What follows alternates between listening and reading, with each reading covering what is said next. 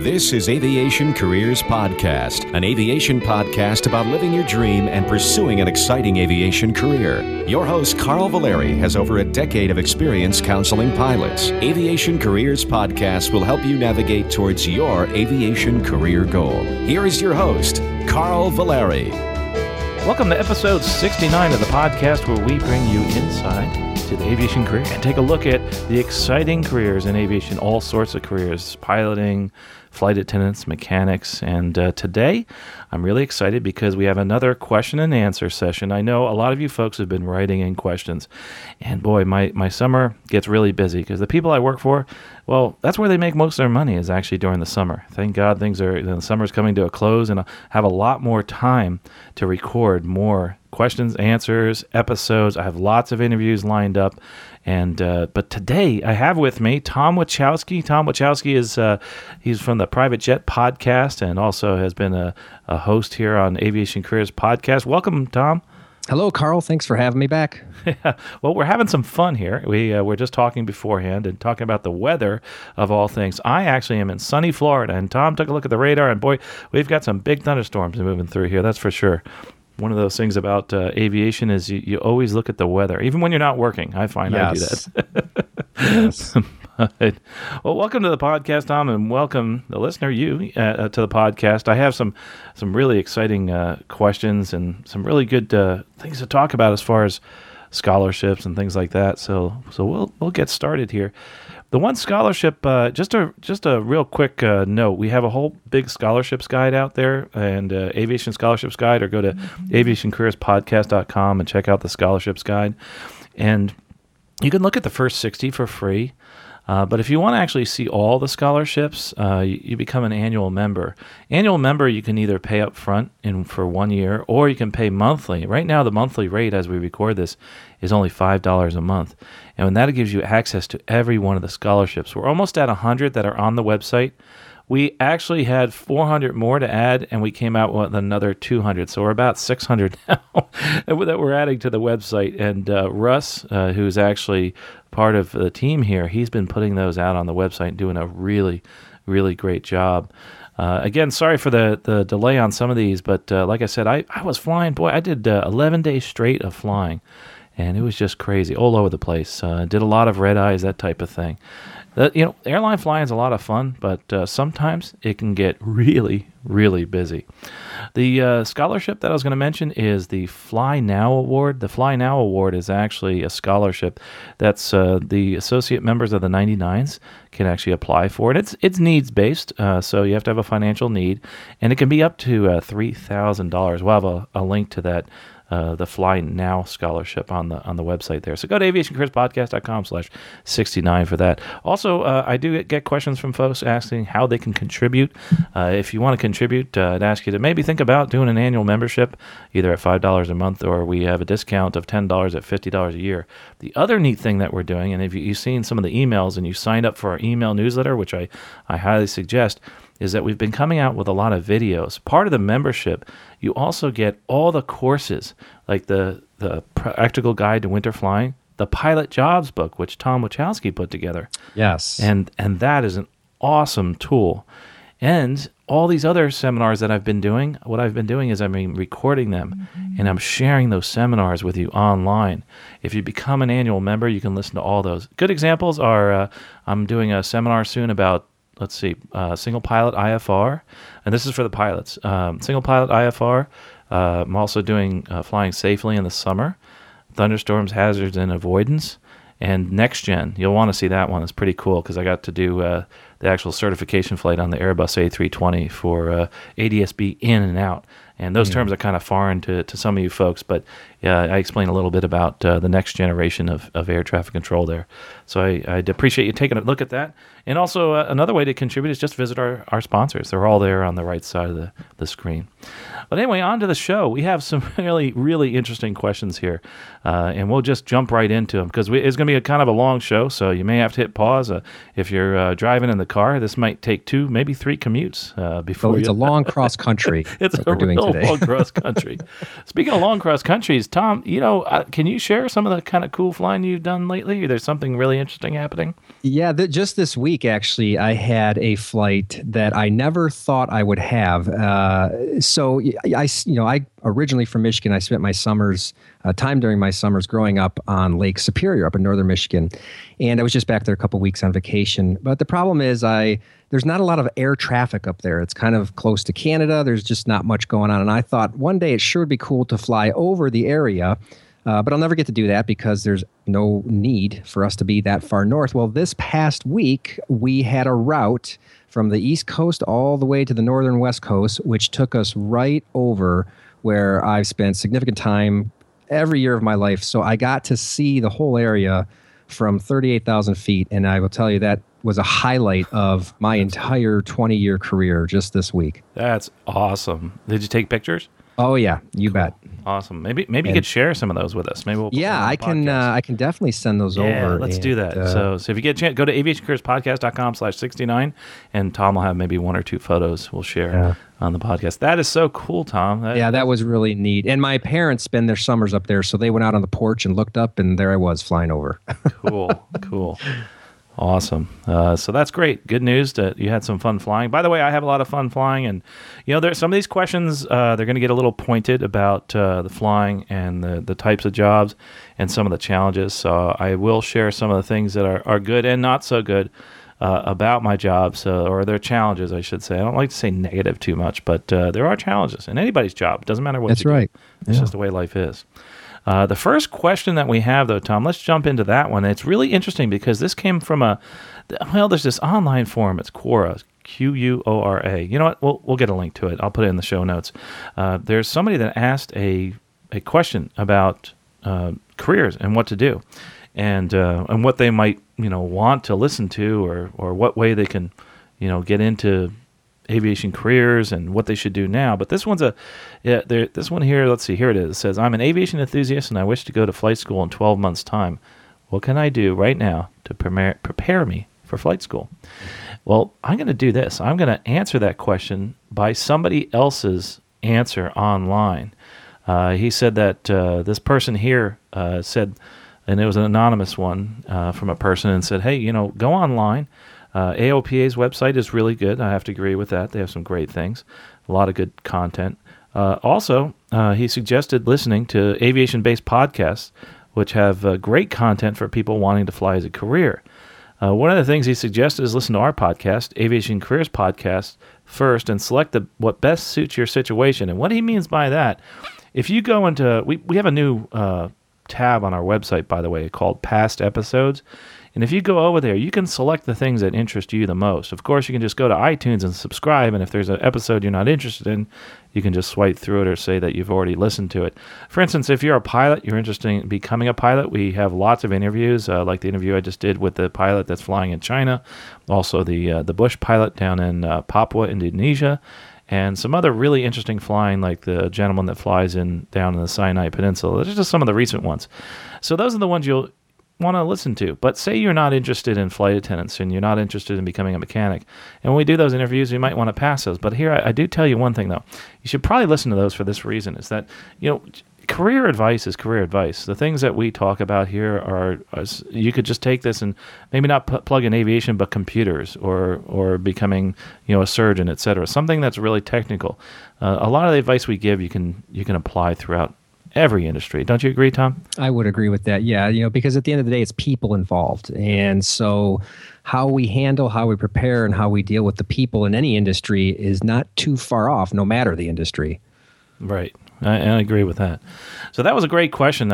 I'll put that post out there, and there's some real good online discussion there as far as what's available. And this is, by the way, these questions are everything.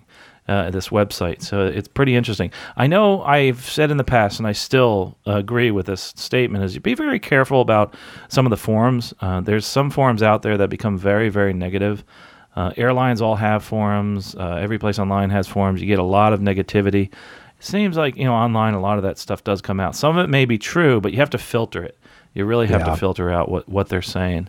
You know, I did the experiment the other day. I went on to a forum online for the airlines, and there was a news item came out, real good discussion for about two posts, and all of a sudden it just went off track, and just really some vitriol and some incredibly, really bad things said in bad taste. So be careful, because there's some people that are really, you know, not very happy with their jobs. And, you know, maybe I was going to, you know, explain this later, but a lot of airline pilots that are super senior are not happy because they can't do what Tom can do. Tom can change his job, and he'll probably wind up making the same amount or more money than he's making right now because he's a corporate pilot.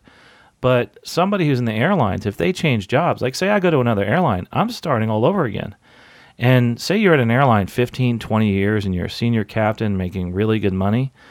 Say you're making $150, $200 an hour. All of a sudden, you got to go back to making $50 an hour if you change airlines. That's tough to take, and that's why they feel trapped, because they're golden handcuffs. Exactly, Tom. Yeah. I'm glad you set it up and have you hit it out of the park. That was wonderful. It's true. You do get those golden handcuffs. It's different than the corporate world, and a lot of these questions that came in for people from the corporate world, you cannot change jobs in the airline industry and make the same amount of money unless you're going into management. That's or some other type of position. That just doesn't really happen. You know, flight attendants, you start at the bottom. All these jobs that are seniority based, you start over. So just want to make that quick point. Moving on to our next question, though. This person is Paul. Asked a question. He writes in, and by the way, if you want to ask a question, go to aviationcareerspodcast.com/contact and just use that contact form, or feedback at Aviation Careers Podcast. Paul asks about an aviation career for those 60 and over. Paul says, well, I'd love to hear a discussion about aviation career opportunities for those guys who are older than 60. Seems as though that all the scholarships and show segments are geared towards the younger generation. Thanks, Paul, for that question. We do want to discuss more about people that are a little bit older. We've had a few. You have to go back a few sessions to the discussions about older pilots. A good example would be episode 3, which talks about becoming a successful part-time flight instructor. Also episode 8, and that's another one that was pretty interesting about combining a flying career with another career. And then episode 14, which was with Tom Wachowski about business and private aviation, because those are things that aren't truly age-specific, correct, Tom? That's correct, yes. And one thing, as you spoke there, Carl, with regard to the wiser generation is, and I'm not sure if Paul's question is from the standpoint of going out to have a second career and earn income, or from trying to just stay busy after a career. But what pops into my head is mentoring. I can think of how so many times where mentors in my career got me, you know, helped me cross bridges where I just couldn't see clearly to the other side. So something for him to think about there. Yes, good point, Tom. You know, concerning the scholarships he talked about, you know, in general, scholarships are, the majority are focused on younger people because they're going to college, et cetera, and it's very expensive. Flight training, it's a technical skill. It's and this is, I'll give you a little background here. What normally happens with a scholarship, I help people form scholarships, and I was writing up one yesterday, and the first thing out of the person's mouth was, I want to help the younger people get ahead, and I think that's terrific. But what I told them is that let's think about everybody. Let's think about including scholarships for people of all ages, because this is the problem. If you're older and you're wanting to change careers, a lot of times there's not a scholarship available for you, but there may be. I mean, Tom had a friend that went out and looked at a scholarship through NBAA, the National Business Aviation Association, and through his local tribe, and it was non-age specific and was able to get that. It is a challenge, though. I will tell you that. It's a challenge to get a scholarship that at a later date for continuing education, because many of them, I'd say probably 80% that I see are usually for people that are younger, people that are in high school, college, etc. And that makes sense, because most people, if in the beginning, before I started doing all the scholarship stuff, that's all I thought there were scholarships for, was younger people. And if I was going to write a new scholarship, that's what I would think of doing. And so therefore, we have more scholarships for those people. I actually am in talks with quite a few different people about scholarships that are non-age specific, non-race specific, not gender specific. Everybody can apply for them, and they are out there, and they're in organizations you'd never think of. Like the women in aviation have scholarships that are non-race or age or gender specific. So I'd really encourage you to look towards those. But yes, most of the ones on the website are that way because of the fact that that's just the way the scholarships are. That's the way they are in general. So you're not going to really get around that. And you know what else on his question, he had mentioned career opportunities for older people. And, you know, without really knowing much of his background, you know, the first thing that comes to mind, you know, there's all kinds of sales opportunities in aviation, from selling avionics to selling airplanes to selling charter time to, I mean, and that's a great way to be in the business or the corporate or the airline aviation environment. And also consulting. I mean, there's a lot of firms out there who are trying to help other business aviation units, other units within airlines accomplish goals, meet objectives, but they're just not sure how. And someone, you know, 60 plus has a lot of wisdom they could bring to those different scenarios and possible careers in aviation. Might not be flying, but there's lots of opportunities there as well. Yeah, I'm glad you said that, Tom. You know, in a previous business, about 20 years ago, I owned a business where I was hiring people, and I never ever thought about the age. I hired people that were above 60, had about 3 people above 60 doing work for me, and it never crossed my mind. I never thought about, hey, can this person do that, et cetera. Right. And they turned out wonderful. I mean, I know that there's probably a lot of age discrimination that goes on out there, but somebody who understands the wiser generation, like you said, understands that those people have a lot of experience. Experience is incredibly important. You know, a 23-year-old coming out of college that has a degree in something as opposed to a 65-year-old person that has many years' experience in the same industry, you might want to look towards a person that has a lot of experience in that industry. And we're not just looking at age. We're just looking at the fact that they have a lot of experience. Right. So, and I understand what he's saying, though. I mean, it is a concern, I know, to a lot of people. And I tell you, I hear it at work. You know, obviously I won't name any names, but people say, hey, listen, oh, that person's too old, blah, blah, blah. I tell you what, you know, I see over 60-year-olds running down that aisle, especially flight attendants. You think they can't handle it, but you know what? They're in better shape than some of the younger folks. So you can't say that. It all depends on the situation. You know, we look at a good example is firemen. There's a lot of females out there that are strong, that can pass the test and can pass the same standards. You know, people say, hey, wait a minute, you know, I don't want a female firefighter coming to save me. I said, hey, you know, those girls out there, that they're a lot stronger than I am. You know? Yeah. Does it matter what age or sex they are? You know, yeah. As long as and your opinion might change as your room fills with smoke. Exactly, exactly. And so, you know, 60 is the new 40, Carl. Yeah, oh, thank God. Oh, God. I'm really feeling old today, so I'm glad you said that. I was just, you know, I was very frustrated at the fact that I couldn't do what I used to do when I was younger, but that's I'm fighting old age every moment I can, and I'm doing that by getting back in shape and starting to watch what I eat, that type of thing. But yes, we've had some discussions in the past, getting back to his question about people are older than, say, 60. There's a couple of people that have been on the show. I'll have them back on again and see where they are in their careers. They've switched careers. They've retired in their 50s and 60s and have decided to move on. So, and those, you know, would be good episodes even for the younger people to listen to, because you know what? We're all going to end up there. Oh, yeah. And, you know, listening to that wisdom now in your 20s or 30s or 40s, that could mean the difference in your bank account and your quality of life when you get to the 60, 70 range. Yes, yes. And to add to that, you know, if you're looking at an airline career, there's a limit at 65 and you're done. But you can always do other types of flying, and we've talked about that many times. But just remember that if you're thinking about getting into aviation career, we're going to talk about that a lot in this episode. You know, you think about the limitations on your age when you're looking at an airline, because that does limit you based on your age. And people are listening, saying, "Hey, that can't be." But it's truly kind of like age discrimination. You know, you come in. It's not you always come in at the bottom, and how high you can get is based on your age. I mean, I look at I have a seniority list at work, and I look at my seniority list and I look where how high I can get on that seniority list. Somebody who's younger than me will go higher than I can. You know, it's all based on your age. So you have to, and we won't go into a huge discussion on that, but we have done that in the past. But that's important to know that. A lot of spreadsheet work is what that sounds like. It sure is. Well, again, thanks for that question, and we have had people that are a little bit older. I don't usually ask their age when they're on, but I've had some older helicopter pilots even, and I haven't really talked about their age, and some of them sound a lot younger than they actually are.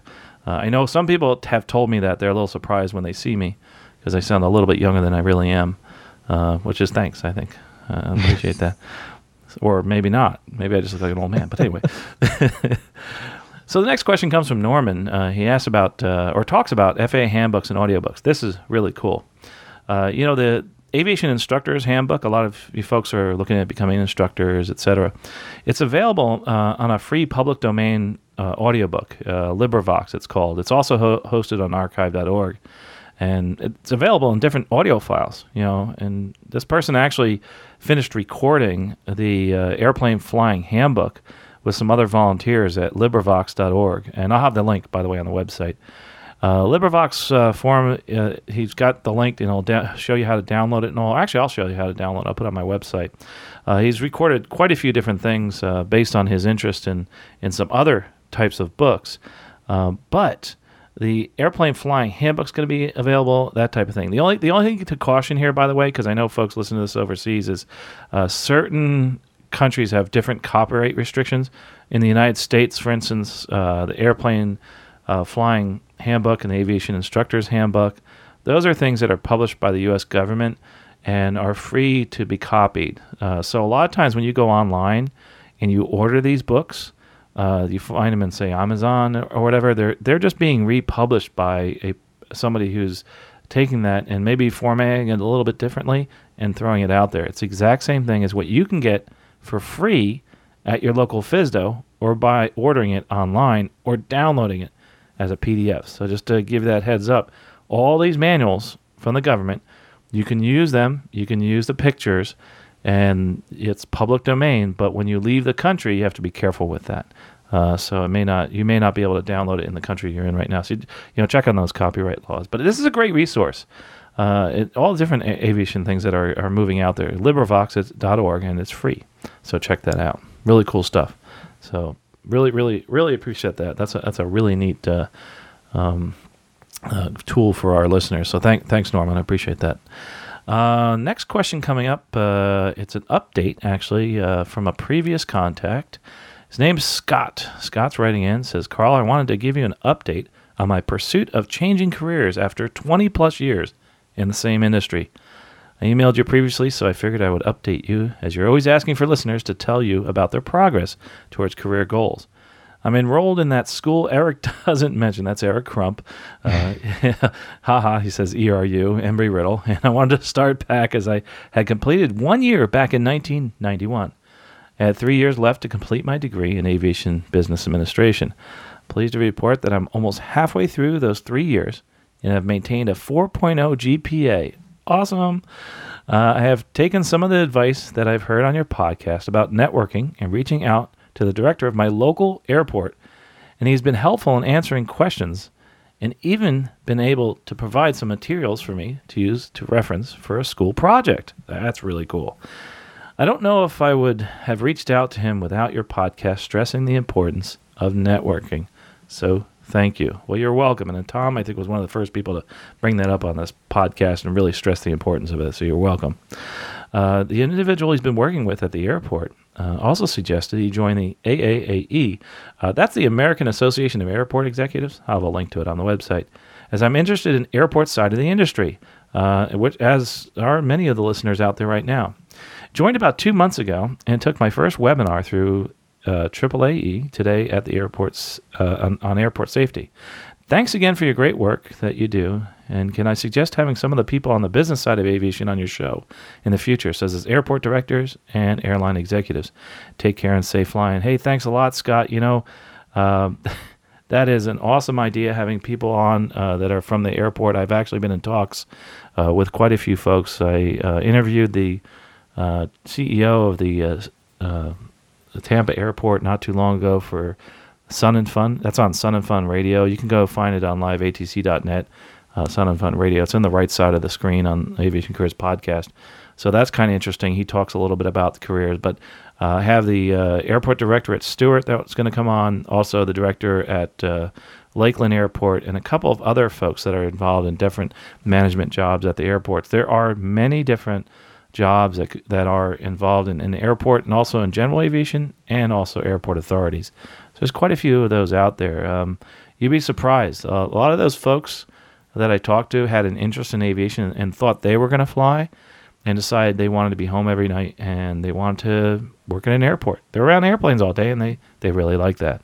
So it's a really interesting job. And yes, we're going to have a few more folks on that have done that career path, and a couple of them that changed from doing aviation. Just like the person that was mentioned before, Eric Crump. He was one that thought he was going to go the route of the airlines, and he wound up becoming a director of an aviation program at Polk State College. So cool stuff, Tom. I know you probably know a few of those airport executives. Yeah, and that's always a very interesting part of the aviation field to get into, because they kind of see a more rounded picture, I guess, of the industry, versus the niche positions like mechanics or like pilots. A lot of times these executives in aviation, whether it's airline, whether it's business, whether it's training, have a very different perspective than people who are just focused on one thing. That makes it really interesting to talk with them and learn from them. Yes, and if you get a chance, just go up to any of them. I mean, people that are around airports love to talk about aviation. I was over at St. Pete, and the guy's like, yeah, let's talk aviation. They just love to go on and talk about the history of the airport. It's fascinating to listen to how things have come about, how things have changed, and how they formed the airport and the airport authority. I did some research on how a town was formed, and it's almost the same thing. You have all these different facilities on that town. I just took a tour of Tampa International Airport's fire department, their airport rescue and firefighting, which, by the way, we're going to have somebody on to talk about what it's like to be an aviation firefighter. Mm. It's called Airport Rescue and Firefighting. And, you really do have a community there. I mean, there's a hospital, or not so much a hospital, but a place where people can go when they're sick. They have the firefighting. They have police, their own airport police. They have food. They have offices. They have conventions even in the airport. They have a hotel. You could actually live at the airport and never leave, They have a mall. There's a shopping mall there. I mean, a lot of airports have shopping malls. And some commuters do that, Carl. Actually, I have spent quite a few. I've actually never left the airport. Los Angeles. Las Vegas. Las Vegas. I actually lived in that airport for a while. I mean, I would just sit there for hours and hours. Never been to the Strip, but just sat in that airport. Yes. Food, had everything. Yeah. Showers even they have at the airport. So it's pretty interesting. Las Vegas Airport and I have a love-hate relationship as well. So if you're interested in a community, really a small city, in my mind, it's like a small city, getting into aviation management is really cool. And on all levels, the small airports, the big airports, it's challenging because you're having to deal with the local community. I'm involved in a few organizations that reach out to the local community and help people understand aviation and the benefits of aviation and what this local airport does for you. So you can get involved in those outreach programs, marketing, sales. There's so many different jobs. So yes, I will continue to do that. I've had people that have already said that they would love to come on and talk about their jobs and their careers at the airport. So we will do that. Again, thanks for that question and suggestion. Next, let's see. The next email comes in and talks about careers in aviation. It says, hi, I'm in the information technology sector based out of India. I have around 5 years of experience, and I wanted to enter aviation field. What are my chances? Well, from that email, there's two things I can get from it. Number one, if you're looking at the computers in the aviation industry, there's quite a few of those jobs. We rely heavily on computers. A lot of companies are contractors and sell their services to the airlines and to other aviation businesses. You have software that's developed for airports. You have software that's developed for airlines and software that's developed for the individuals that work there. There's maintenance software. There's so many different things that are in the development of aviation. Software for the simulators. That was actually one of the things I was very interested in, is getting into simulation software. It's fascinating stuff. So there's lots of different things. Now, if you're thinking about getting into aviation as a pilot, that type of thing, then yeah, the opportunities are out there. You just have to look at the cost, et cetera. And I know a lot of folks come to like Canada, Australia, the United States, because it's a lot cheaper to get their ratings in the U.S. And I've done some training with lots of folks overseas. But yes, it's you can do it. I mean, 5 years of experience that'll help you. I had about 10 years before I actually got into aviation as a full-time job. I own a couple businesses and a couple in computers and did some computer consulting. So that's a fascinating field. And yeah, there's a good example. Was it American Airlines down in Dallas? I think had their data processing center was there, and they hired a lot of people because information is really key in the airline business and any business nowadays. Data. So, yeah. So I really appreciate that. Yes, I would jump in there. Listen to this podcast. Listen to the people that have done that. So next question comes from Timothy, and he says he's 24, living in California, long-time listener to the podcast, and just wants to say how much of a motivation it's been to me. Well, thanks. Continues, I don't have a lot of aviation friends, so I find this podcast is a tremendous asset. Just recently finished my private pilot certificate in Hawaii. Wow. Where I was a waiter and paid for my training with my tips. That's pretty cool. Imagine how long that took. But congratulations on that. That's awesome. I mean, when someone pays for their own training, you really do appreciate the training and what it takes and the effort that it takes to put into that. He says he recently moved back to California to continue his instrument ratings and still wait tables. Oh boy. My question to you is, do you think in-home flight simulators will help with my instrument rating? I want to make the most of my money and be a safe and consistent pilot. Well, I'll have, before Tom answer this one, I'll tell you what I think about the in-home flight simulators. First of all, just amazing the hard work you've done, and congratulations. But concerning the simulators, I think they're a great tool for learning procedures especially. For example, when I was hired with my first airline job, I knew that I'd be flying around the mountains of Mexico and performing many DME arcs. So I used the simulator to help practice those DME arcs. And when I got to the training and when I actually started doing the approaches, because I did almost all the DME arcs to all the airports, it was a no-brainer. I had no issues. The only issue I had is the airplane I was flying was a lot faster, and I realized I had to slow down before doing the arc. That was the biggest. That was the biggest challenge there. But Tom, what do you think? I would agree, Carl. The procedures that you can practice that's priceless, and the cost of doing that is minimal compared to making those mistakes, those procedural mistakes, in the arc. And so, yeah, you definitely can't go wrong with that. Anytime, it's funny that this question's actually perfect. I had a breakfast this morning with the chief pilot, and we were discussing different experience qualifications of some of the crew members that he manages. And he had brought up this idea of tabletop training, where you run scenarios out on the table, you cross the Atlantic on the table, using the charts, figuring out equal time points. It's all procedure stuff. So applicable directly to his question with regard to an instrument rating, it's all procedural stuff. And if you can do that on a simulator, and if you can even do it, on a tabletop, either one, you will save time, frustration, and money when you actually get in the airplane for sure. Well, that's a great example right there of, figuring out equal time points, and that's, not the distance, but the time between one point and the other, say for your alternates, and just figuring that out. I didn't even think of doing that in a simulator. That's awesome. That's a great idea. It's awesome. But yes, simulators are wonderful, even your home simulator. It doesn't substitute for the airplane as much, but it does procedurally helps you out quite a bit. So I would definitely you kind of learn what to look for, So when you get in the plane, okay, I need to look at my heading and then my distance or my speed and then my, and you build your own mental checklist of how to actually do these different procedures. Yes. And it really helps tremendously, especially if you have the checklist and all from the airplane you're flying. I'd suggest that, bringing that with you in the simulator. You've heard of chair flying. That's basically what you're doing, but you have the simulator in front of you. You're actually flying the plane, so that's awesome. Well, thanks for that question. Next question comes from a student pilot who's age 35, looking for a new career. He says, hi, Carl, I just found your podcast this last week, and I think it's great. I'm 35 years old, married, 2 kids, a dog, and a mortgage. That's a lot of work. Me too. Yeah, I was going to say, gosh, you have more than that, don't you? I think you have kids, boats. It seems like you've got all sorts of stuff going on there, Tom. So you can appreciate his conundrum here. It's yes. He works about 50 to 60 hours a week driving a local truck and currently taking lessons out of their club. With one of the CFIs there, or double I's, I should say, at the club. I'll be doing my cross-country flights here soon and then go for my check ride by September or October.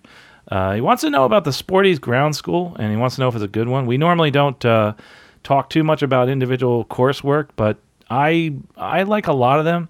I do like Sporty's. I think they have great cinematography. They have great people that are on there that teach. So yes, I do like Sporty's. Hey, Tom, have you ever used Sporty's? You know, I've not used Sporty's at all, as a matter of fact. And if you get a chance, by the way, we had Rob Ryder on Stuck Mic Avcast. Take a listen to his interview there. He's a pretty fascinating guy. He's the guy that's on Sporty's and does a lot of the recordings there. Real good guy. And as a matter of fact, Sean Moody actually was with Sporty's also. So I will give them a plug, not just because of the fact that they're on the show, but I do like Sporty's, and I've used their products in the past, and just in general, I think their training products are good. So there's a lot of good ones out there in general. Yeah, and I can say I've never heard anything bad about Sporty's ever. No, they do some great work, and their production quality is really, really good. So I will say that. He also goes on to ask about possibly earning a wage working at a regional like Horizon or Alaska, and also wants to know if they needs a degree for that. And he's wanting to get his CF5, but not sure the market around there is really good for that. Also for Tom, his dream has always been flying corporate. So he wants to talk a little bit about that too.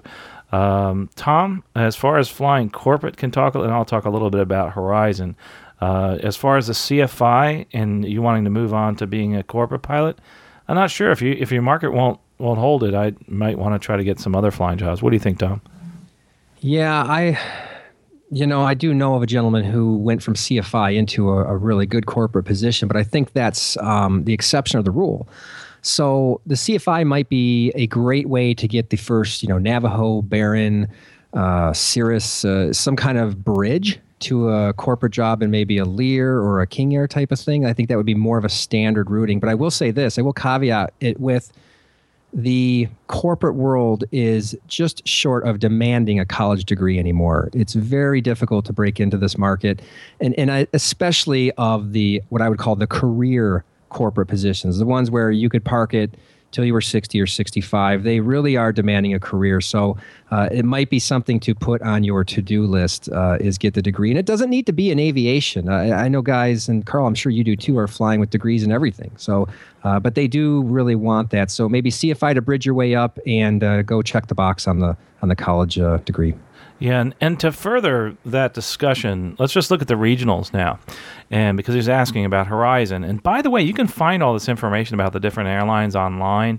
We thought about doing a directory, but there's someone that does a really good directory right now. It's called We'll Fly for Food. There's some other ones out there, but I'll give you that example. The salaries at Horizon are out there, so you can actually click on that. I'll have the link on the website so you can see it. And by the way, when you look at these salaries, it's by people that volunteer to show the salaries, so sometimes they're way behind. I know I looked at my airline on this website, and they were a little bit behind as far as the actual numbers. In other words, the numbers were greater than they were.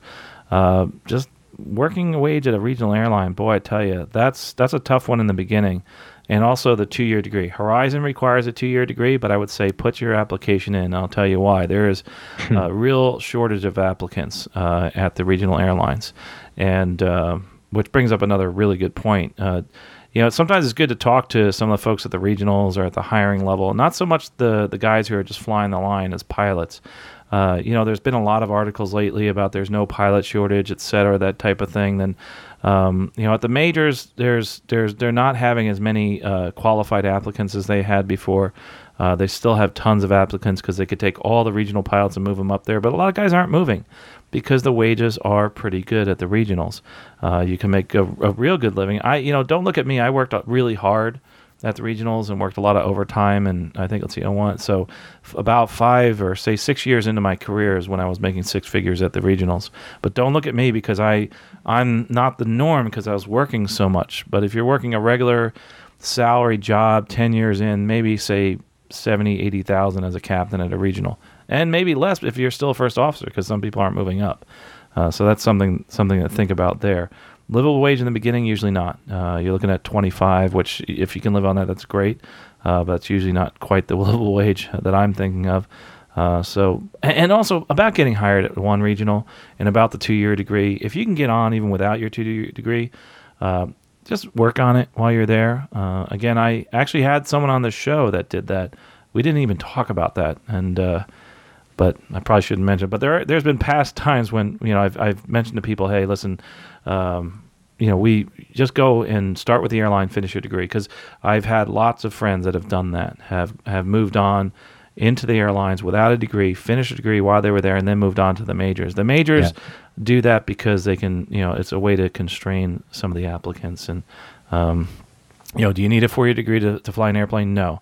Do you need one to be competitive with the other applicants? Yes. So definitely get that. It's just the way it is anymore. And you know, one more thing to add to that too is to be very cautious and strategic in this career if you decide to go down this road, because I do know the corporate world really doesn't do a lot of hiring from the airline world. And I would hate to see this gentleman go into the airline world expecting to get 3, 4, 5,000 hours, then jump ship over to the corporate side. It's a very tough sell because the job is so different. That, not saying that's right or wrong. I'm just saying that's how it is. So if you're going to go the airline route to make a wage and maybe get a degree, all the more your effort you're going to need to put into networking so that you build a network in the corporate world, assuming that, you know, you had mentioned his dream was to fly corporate, and let them understand the only reason you're in the airlines is to get those hours so that you can bring value to the corporate world. So it's just something to put into your strategy there if you do decide to, you know, go the airline route as a way to get to the corporate route. So I'm not going to be as diplomatic as Tom in that answer, and I'm going to say that one of the reasons that they don't hire a lot of people in the corporate world is we tend to become prima donnas sometimes. You know, trust me. I mean, we don't. It's happened to me. I mean, we don't do as much as you guys do in the corporate world. We just show up at the airplane and fly the plane. We get all the paperwork's done for us. You know, you mean you want me to help out clean the aircraft? I don't do that. You know, I don't. And there's. You're very pigeonholed when you're flying for the airlines. You don't get involved in the customers as much, and you don't become involved in the operations quite as much as you do when you're flying the corporate world. You show up, turn the plane on, fly it, and go. You know, look at the paperwork, make sure it's safe. You're not quite as involved in all the decision-making throughout the day. When you're in the corporate world, though, the nice thing about it, and this is what I've noticed, and I'm sure Tom will attest to it, is that plane becomes your baby. That's your aircraft. Whereas in the airline world, it's not quite your aircraft, and you really take a lot of pride in what you do. But yes, I do know that, and my saying that, by the way, isn't so much my opinion. It's what people have related to me from the corporate world that do interviews that would never probably say that on here if I had them on. But, you know, a lot of times that happens. You get a person from the airline world and, you know, you tell them, hey, could you throw that bag in the back? And they're like, wait a minute, I don't do that. That's not my job. Well, you know, in the corporate world, it is. There's a lot of things you have to do that you wouldn't normally do with the airlines. But, you know, I will caveat it with this. It's really all about attitude. Mm-hmm. I mean, somebody who comes in, even though they spent the last 5 years in the airlines, but they've got such a great attitude about doing all those extra duties, I guess, for lack of a better term. That goes a long way towards selling yourself to a corporate position is the attitude that you bring. Right. And furthermore, with the corporate guys, we love them where we work. We will hire them because they have such a great attitude. They're very much customer-centric, and they understand how to deal with passengers because they've had that experience. Because that's what they do all the time. And it's pretty interesting to see that because they really light up. They know how to handle them. It takes a little experience, but it's not too bad. Once you just got to talk to passengers just like it's you in that situation. Yep. So you get used to that. Say, hey, if this is this is someone who's my mom's age, what would I say to my mom in this situation? You know, or it's my sister or something like that, or my brother, etc. So you kind of put yourself in that person's world and try to say, okay, you know, this is what's going on, and this is why, you know, we're flying through this weather or whatever. This is why you have to sit down and maybe turn your devices off now. And I know we normally don't do that, but this is why, that type of thing. Yeah. So, but yeah. By the way, that's a great airline. I like most airlines, but I think Horizon's an awesome airline. Alaska's a real good airline, that type of thing. So, some really, really wonderful people that work there. The reason, and by the way, the way I define a good airline is from the employee's perspective. A lot of times, other than obviously you want something that's going to be secure. The people that I know that work there, they're very happy, and that's kind of one of my big definitions. That's why I work where I work now. Because the people are happy. Yep. But anyway, so don't let me make that, I hope I wasn't too negative on that. I just wanted to, you know, kind of relate that to you, what people said to me, and give you kind of a different perspective. So not that if you're an airline pilot, you can't go corporate. Just be ready to be more of a people person. That's right. Sure. Yeah. So the next question comes talks about aviation photography. Boy, that's a big topic lately. Thanks so much for your recent podcast on aviation photography. I've been listening since episode 1 and always look forward to each new episode. I usually listen on my way to work and from work, but had to listen to this one right away on the job. Uh-oh, don't get in trouble now. Maybe during your break or something. This week's episode was particularly helpful since photography is part of my plan to help me achieve my aviation goals. I took my first flight when I was 14, sold at 16 in a Cessna 152, but didn't go much further after that. I ended up moving for a while and then came back to the town I'm living in now and got married a few years later. But by then, I had a career in information technology and didn't have much time for aviation. Now I'm 36 years old and am more interested than ever in getting back to my flight training. My dream is one day make it at least to the regionals as a pilot. And I know you can do that. That definitely could do that easily. Continues. I make a decent income as a network administrator, but after the mortgage, car payments, etc., there's still not very much left over for flying. There's big difference between $200 an hour for 172 compared to $35 an hour for 152 when I was just 18. Wow, amen to that, brother. I tell you, it's really expensive. I have all the hours I need for my private pilot's license. I just need to get current and proficient enough to take the practical test. Then it's on to the instrument rating and beyond. I like how you always encourage your listeners to take one more step to helping them reach their aviation career goals. So recently, I decided to take the private pilot written test. After a lot of studying, I finally took the test. Didn't make the grade I wanted, which was 100%, but settled for 98%. Missed one question. Wow, that's pretty good, 98%. Not too many people get that high. So now the timer has started, and I have 2 years to figure out a way to pay for the rest of my training to get at least my private pilot rating. To help me do that, I'm turning my side job that I've been doing for a number of years now, photography. Over the years, I've photographed a number of weddings and events, and I've had a website up for a while showcasing some of my travel photography. There's a small section for aviation photography as well, and I have a link to this. He said to feel free to share this. It's markalbertsphoto.com. I'll have the link. I probably said that wrong on the website. However, I haven't really pushed myself to any new business. So as a way to make aviation dreams a reality, I'm finally trying to market my services more and pick up new photography clients. While I'm at it, I've been looking for ways to combine my interests and have been researching how I can become an aviation photographer. That's why I had to listen to this week's episode right away. Thanks for featuring this career on your podcast. It was great listening to Jose Ramos take a military aviation photographer and to see his awesome photos. Lots of great information and inspiration. I'd still like to know a little more about aviation photography and general aviation, business aviation, and the airlines. And how one can break into those areas. I'm most likely to pursue those avenues as opposed to military. As you know, there are more opportunities and more variety in the types of photography needed. I know it may be a while since you just featured the topic, but I'd love to hear another podcast on the subject in the future from a civilian point of view. It'd be awesome to hear an interview with someone like Jessica Ambotz and or Moose Peterson or Tyson Rieninger. Jessica has agreed to possibly come on the podcast. She has agreed. It's just our schedules have been just so tight. She is a terrific person and a great photographer. Mark continues, thanks for all your great work you do with the podcast. You've really inspired me to stop wishing I could have a career in aviation and to actually do something about it. As always, looking forward to the next episode, Mark. Well, thanks a lot for that email, Mark. That was awesome.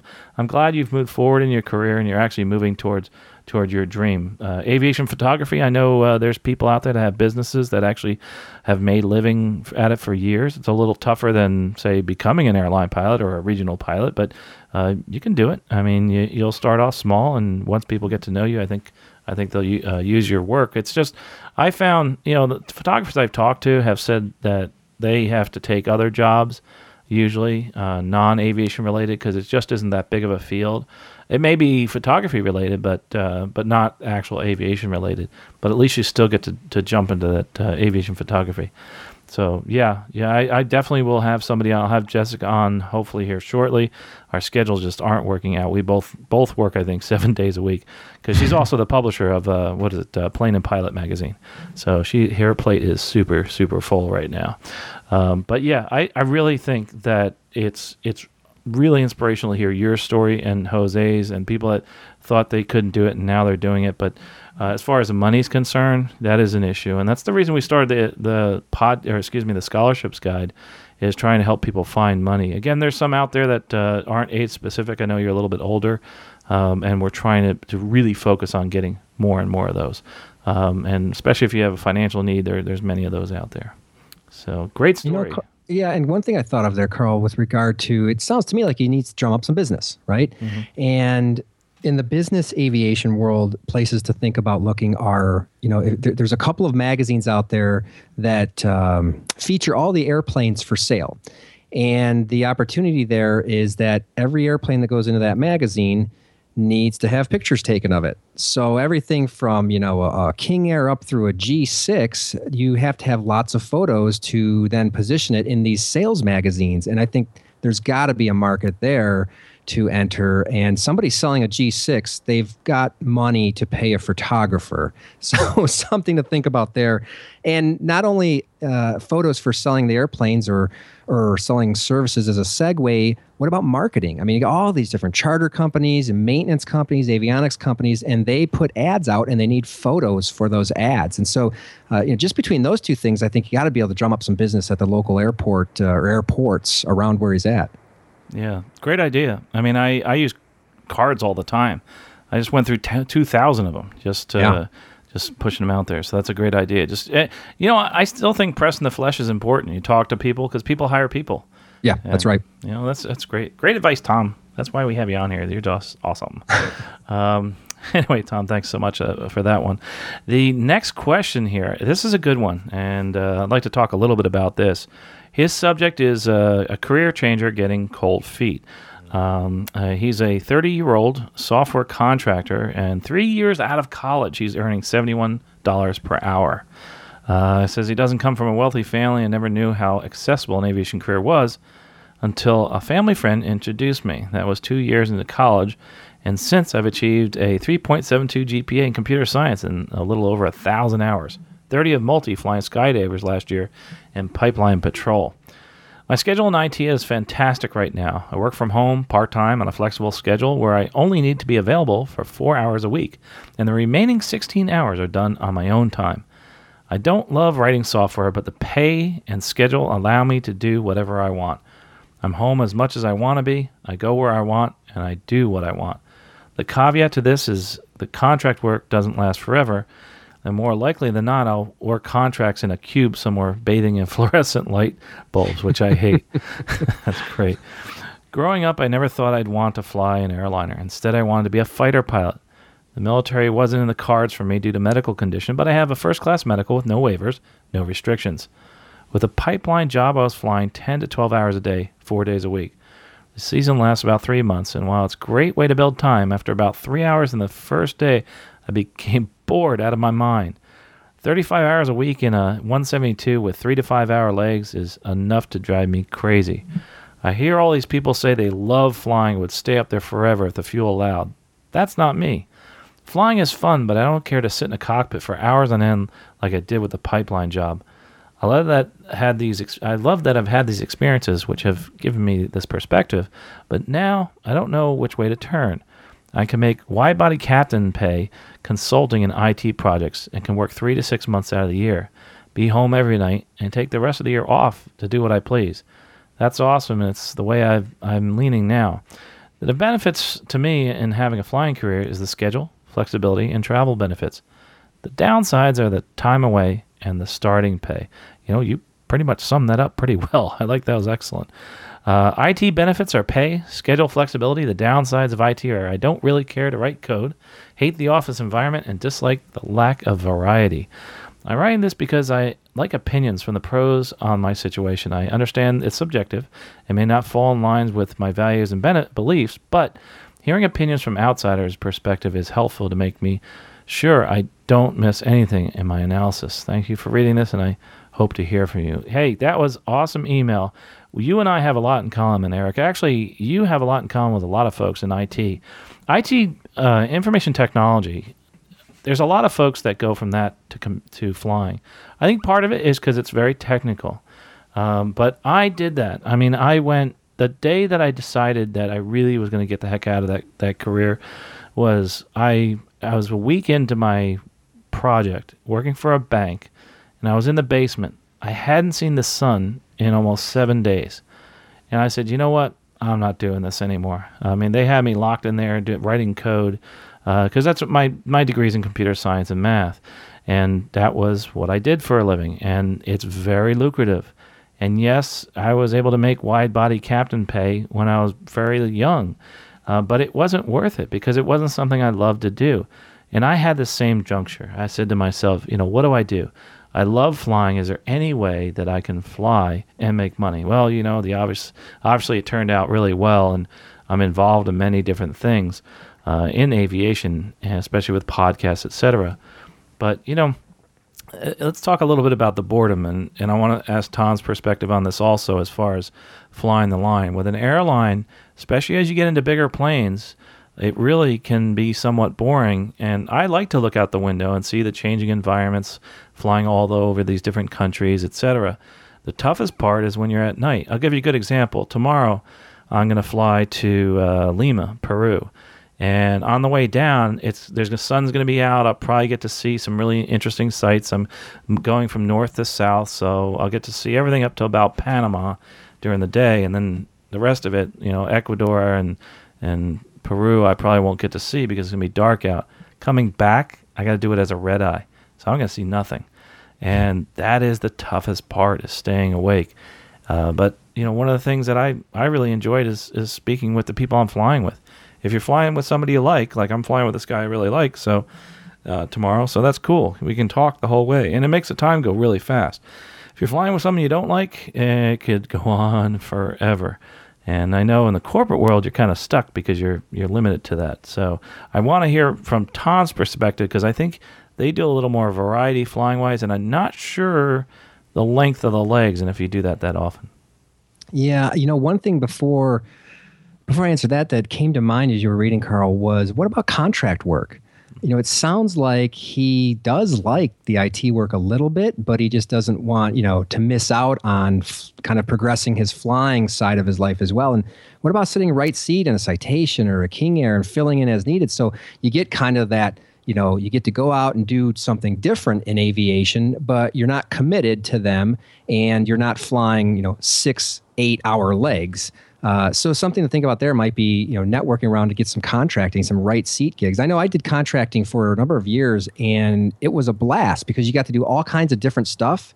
You really didn't have to be responsible for anything. You just kind of had to show up, and you got to meet all kinds of cool people, and you got to fly all kinds of different airplanes. And so, you know, I'm not sure where he is in terms of geographically located and what the opportunities are with, you know, how many airports are near him and so on and so forth. But something to think about there is definitely contracting. But to carry on, you know, each on the business aviation side, the missions are so different and so unique that, you know, be careful about just saying, oh, business aviation is all about long legs or business aviation is all about short legs, because there's really a large variety in leg length, in equipment, and probably most importantly, how they use the asset. I can think of one conversation I had with a gentleman back in July and how he flew for two brothers.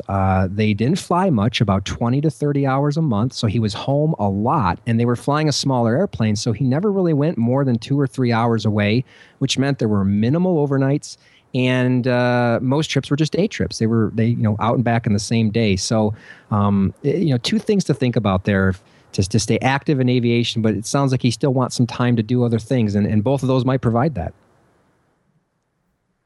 And that's something that I didn't think about, is like your different size aircraft doesn't necessarily mean it's larger stage length either. Right. I'd always thought that a larger aircraft, you went further, but that's not always true in corporate aviation, right? No, and that's definitely not a rule. I mean, I've been to training with people who, you know, their principal owns a Gulfstream or a Global Express, and their mission is, you know, New York, where his office is, down to his house in Florida, you know, a 2.5 hour flight. And They don't ever go overseas. They don't do any long haul stuff. So yeah, you can't match the aircraft to the mission in terms of, you know, hey, just because he's got a Gulfstream, he's going around the world. Not necessarily so. Right, right. That makes sense. Because if people aren't paying for the seats, you know, they have this aircraft as an asset. They utilize it the way they want to. That's right. It's not the rule of thumb, you know, the bigger the plane, the further you go, like in the airlines, that type of thing. So that's good. Yeah, that's a great advice there, Tom. You know, one more thing concerning pay, and Tom will explain on the corporate side, but most careers in the corporate world in general, you get about 2,000 hours a year of pay, which includes your vacation, time off, that type of thing. But it's usually rounded around 2,000 hours. At the airlines, most pay is based on 1,000 hours a year, which obviously includes paid vacation. So let's get an example here. Therefore, you know, you compare a job making $71 an hour in the corporate world. You'd have to make $142 an hour at the airlines to make that same rate, you know, same amount of money per year, because 1,000 times 142 is, you know, 142,000. This would be equivalent to, like, say, a senior first officer pay or a junior captain pay at a major. But remember, you probably won't break six figures for many years until you get to the majors. You know, like I said before, I did it in just 6 years at the regionals, but I was flying a lot, and then I went back to flying a normal pace, and I made a lot less than that.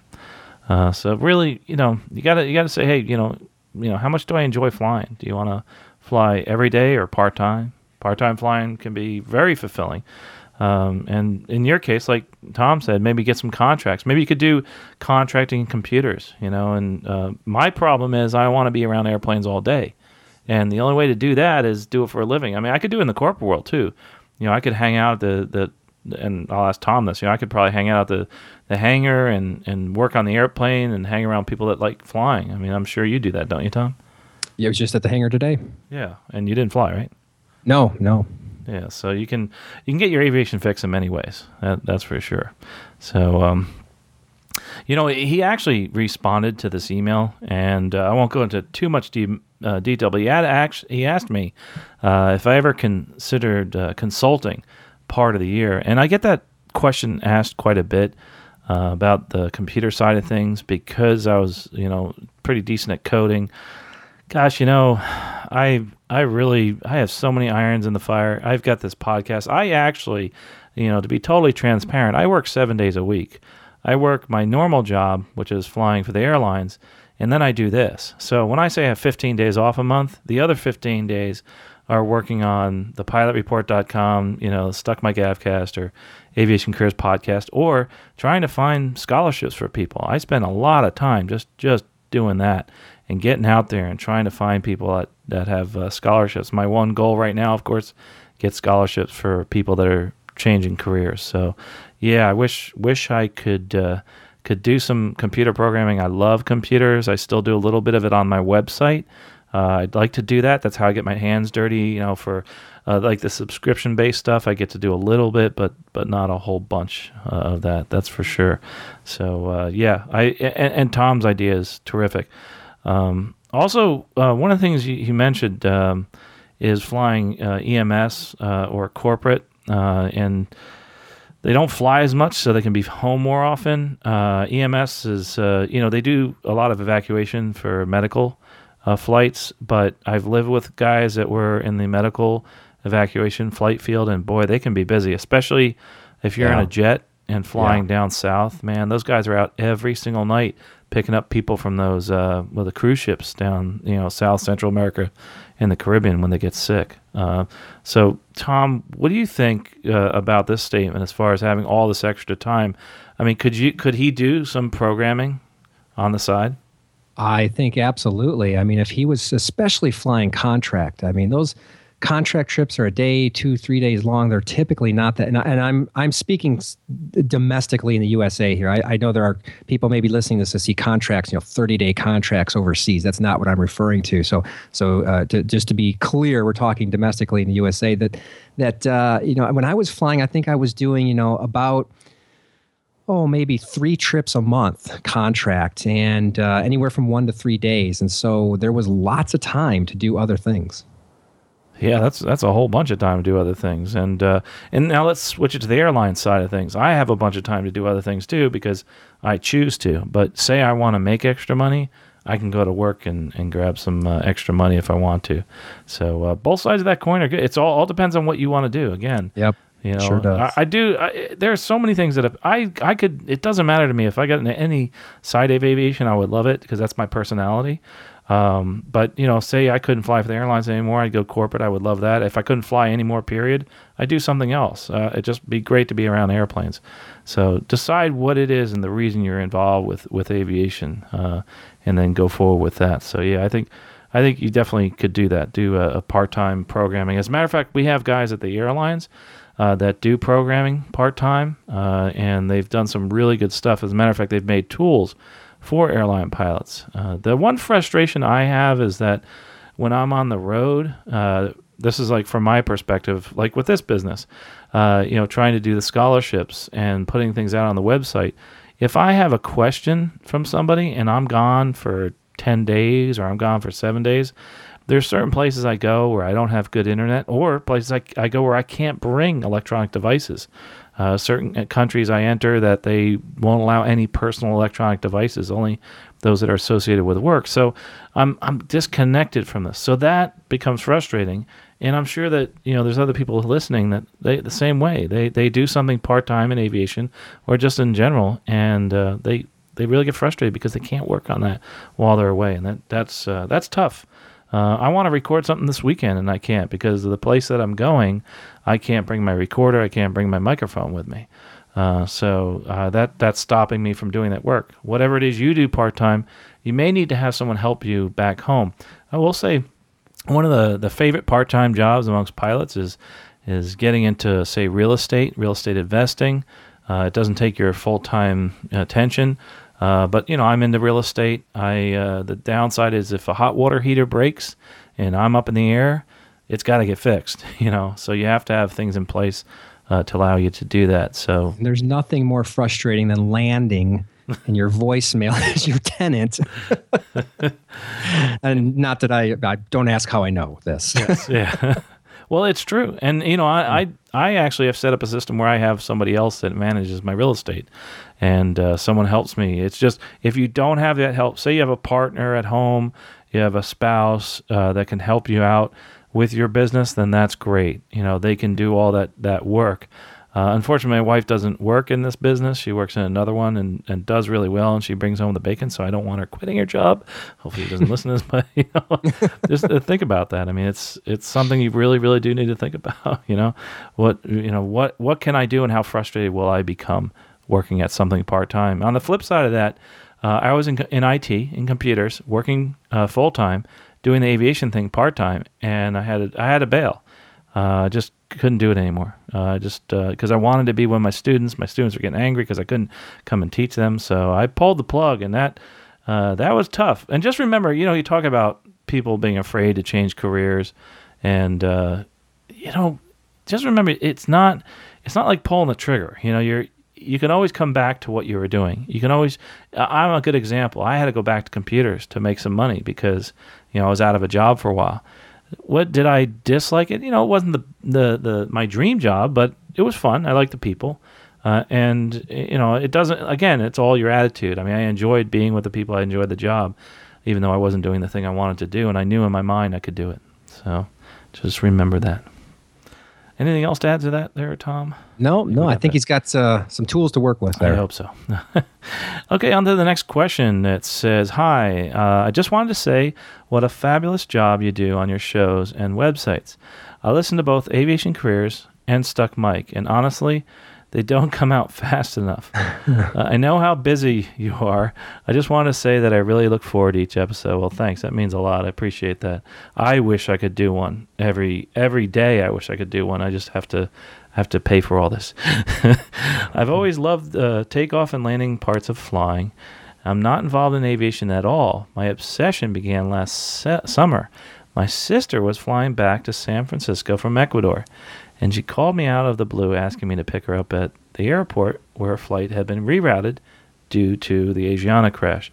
As soon as I got back home, a 4-hour trip to the airport after driving to Sacramento, then Napa, I got online to see exactly what happened with the accident. That began the chain of events. I read everything I can on airplanes, mostly airliners. I found something on YouTube called Pilot's Eye TV. Finally, I could see what goes on in the cockpit. Since then, I've watched countless documentaries in the making of the 747 and the Airbus A380. I read Joe Sutter's book about the 747 and watched an amazing show on air traffic controllers.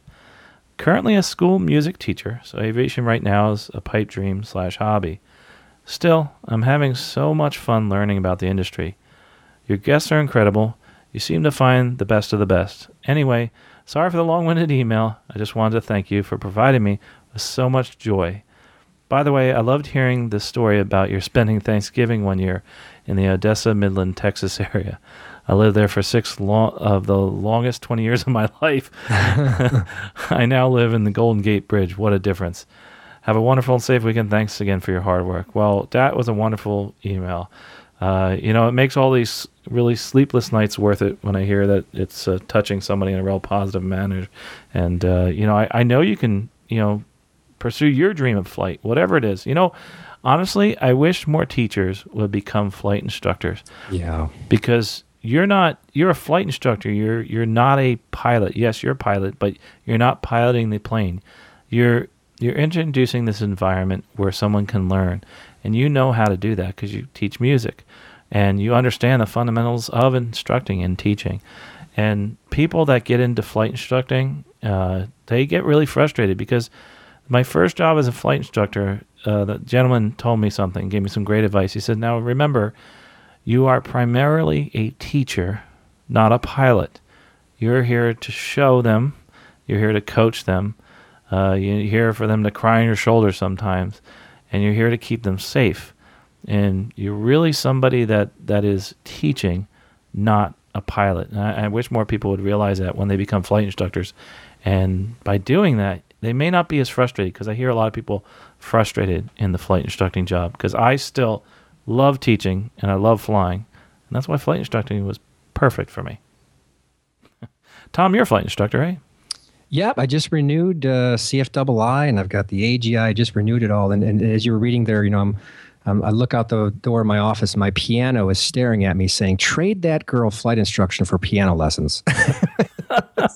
If I was near Northern California, I'd ask for her number and arrange that. Well, that's great. Hey, we got something there. So you might get, maybe you'll get a free flight lesson out of it. Who knows?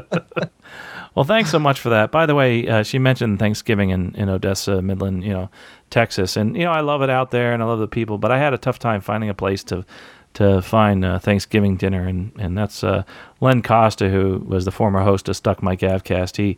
He and I were trying to find some place, and, I had a reputation of always being able to find fun things to do. Well, that was a challenge on that day.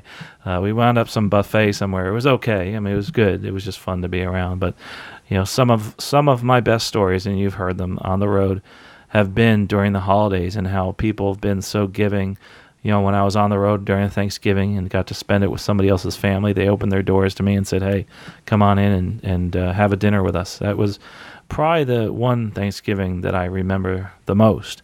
And, here's somebody giving back to me and giving back to society. And, we're done with the questions, but just remember that. I mean, think about not just your career and what you can do for yourself, but, how you can make a difference. Have a lifestyle and have a career and be involved in something that really is important to you and is going to fulfill your dreams and satisfy your goals and really go to the core of who you are. This job is in aviation is just one thing. It's one dream. It's one avenue. We all have other dreams in life. I've related with you. I love lighthouses. Someday I dream of owning one. I'm going to do that someday. Don't know when, don't know how, but it's going to happen. And you may have other dreams. They may be off the wall like what I just mentioned. But we all have that common dream of flight. And whether it's we want to fly an airplane or just love to look at those planes, we all have that common passion. Tom does, I do, and that's the reason we're here listening today. But hopefully, if you have listened to these questions, you've learned something from our answers. And I hope that you'll keep moving forward towards your career goal, whether that's working part-time, full-time, teaching on the side, becoming a corporate pilot, maybe becoming a pipeline patrol pilot, flying jumpers, flying for the airlines, flying a wide body around the world, whatever it may be, just make sure it fits into you and what it is you want to do. And then take that first step. Make sure you take that first step towards that career goal. And do it now. You know, if you're in the car, you know, obviously wait a while, stop, write it down. But take that first step towards your career goal. And please write us in and let us know what you've done. We'll share that on here. Also, if you like the podcast, do me a favor. Go to the side of the screen there and click on some of our sponsors there and go visit them and see what they've been doing. That's really some amazing stuff. And consider becoming a member, whether you're interested in the products as far as the scholarships or listening to some of my videos. I do some technical videos from all my lectures. I do many. I've done over 100 lectures for the FAA on safety, and that's been over my past 14 years as a safety lecturer for them. And so some of those I've been putting out there, and we have so many more courses. As a matter of fact, the Pilot Jobs book Tom Wachowski produced, that's out there on the website too, as becoming a member, an annual member, which is only $50 if you pay up front for a year, or $5 a month, and we let you cancel at any time. Well, Tom, I appreciate your being here today. I really thank you for taking your time, and you know, I really enjoy the podcast that you do, the Private Jet Podcast. And honestly, if you're looking at a career in aviation and corporate aviation, I'd suggest listening to that, because there's other career fields that you talk about there. I mean, it's kind of technical, and it talks about the business, but you get a really good feel of what corporate aviation's about. So you know, if you're interested in that corporate jobs, you know, look at Tom's website, the Private Jet Podcast, and you know, that you might find something that really you find of interest and understand the actual role that these people play in corporate aviation. Yeah, thanks for having me back, Carl. It's always fun answering these questions. You have a really good audience that asks good questions, so it's fun to listen to them and provide some perspective and help where I can. And and you know, you'd mentioned the Private Jet Podcast, and we do talk pretty intricate on there, but it does have to do with other careers in aviation. For example, just this month we've interviewed a financial analyst. So maybe people listening who are accountants and want to be in aviation, you know, they can learn that there is an avenue there for them if they wanted to cross that bridge. So yeah, thanks again for having me on the show, and we'll look forward to doing it again one day. Well, Tom, I appreciate it. And folks, if you're listening right now, I appreciate you writing in. I appreciate you listening. If you have a story, please go to aviationcareerspodcast.com/contact and fill out the form there. Also, if you have any questions, send us your emails.